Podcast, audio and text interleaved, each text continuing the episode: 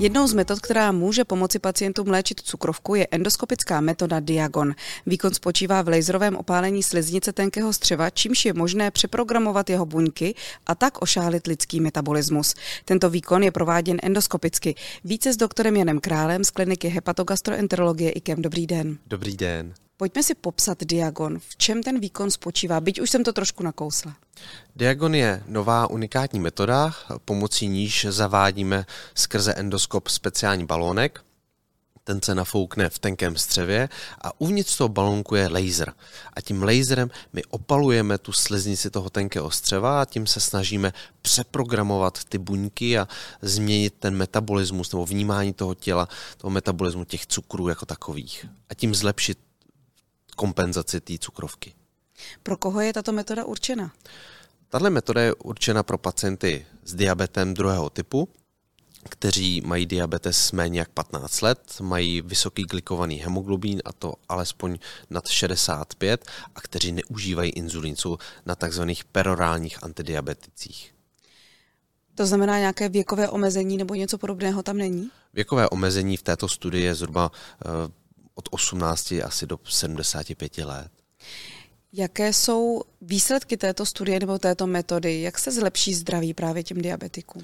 V dnešní době jsme uh, dokončili první, první studii, First in Human Study, eh, která ukázala, že tahle metoda je velice bezpečná, neměli jsme žádnou komplikaci a dochází ke zlepšení kompenzace toho diabetu. Zatím se zdá, že výsledky této eh, metody jsou velice slibné a očekáváme, že teď bude probíhat nová studie, eh, kde ty výsledky budou ještě lepší, protože ten systém je stále ve vývoji a zlepšil se. Co se týče té nové studie, tak asi hledáme účastníky? Ano, hledáme všechny pacienty, kteří mají cukrovku druhého typu a rádi by eh, se pokusili zlepšit ten svůj metabolismus těch cukrů právě pomocí této metody a ti pacienti, kteří nejsou na inzulínu. Když se pacient bude chtít přihlásit, co se od něj očekává? V této chvíli, eh, pokud se pacient přihlásí, tak my se ho pozveme do IKEMu, eh, provedeme krevní testy a pokud bude splňovat veškeré ty podmínky té studie, tak ho milé rádi eh, zařadíme.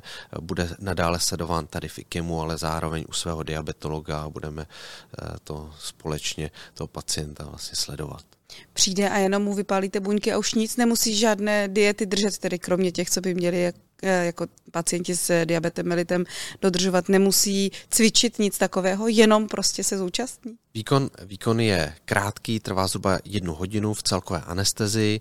Ten výkon, eh, po tom výkonu pacient je sledován do druhého dne, druhý den odchází, eh, nemá žádné omezení stran pohybu nebo nějakých jiných aktivit a my ho pak pouze sledujeme.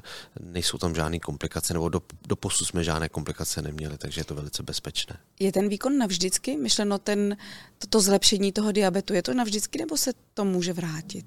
Tohle je velice dobrá otázka, zatím nemáme dostatek dat, aby jsme tohle dokázali eh, říct, ale jedno provedení diagonu bude na celý život. Eh, spíše předpokládáme, že tenhle výkon se bude v nějakých intervalech opakovat. Když se podíváme na celé, celý ten výkon, vy říkáte laserem, ale endoskopicky vypálíme sliznici tenkého střeva. Pro mě jako pro lajka to znamená, že ten endoskop musí být hodně dlouhý. Nemusí, nemusí. My se dostáváme jenom do eh, třetí části vlastně tenkého střeva, to znamená, to je kousek za žaludkem, takže pár centimetrů. Dá se to, provádí se to klasickým gastroskopem, takže ten výkon není nějak extrémní. Proč v celkové anestezii? Tak eh, je to výkon, který trvá hodinu. Eh, my to děláme na třech místech toho tenkého střeva vždycky, než se vyfoukne ten balónek a zase se nafoukne na dalším místě, tak to trvá, takže je to pro pacienta více komfortní. Říkáte tři místa. Proč zrovna tři místa, která to jsou?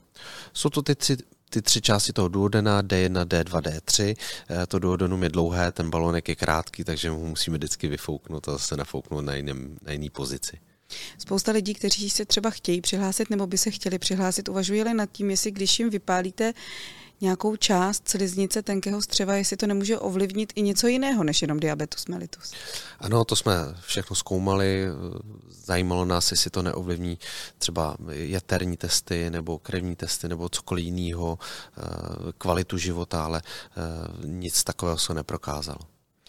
A pojďme tedy na závěr ještě říct, co je tedy výsledkem, nebo respektive jak se ti pacienti přesně zlepší? Tím výsledkem je vlastně zlepšení toho glikovaného hemoglobinu, toho dlouhodobého hemoglobinu jako takového. To je ten cíl. Pomocí těchto metod plus právě té, těch perorálních antidiabetik zlepšit tu kompenzaci eh, toho diabetu jako takového. Hostem dnešního podcastu IKEM byl Jan Král z kliniky hepatogastroenterologie IKEM. Díky moc, že jste přišel. Naschledanou. Já vám děkuji. Naschledanou.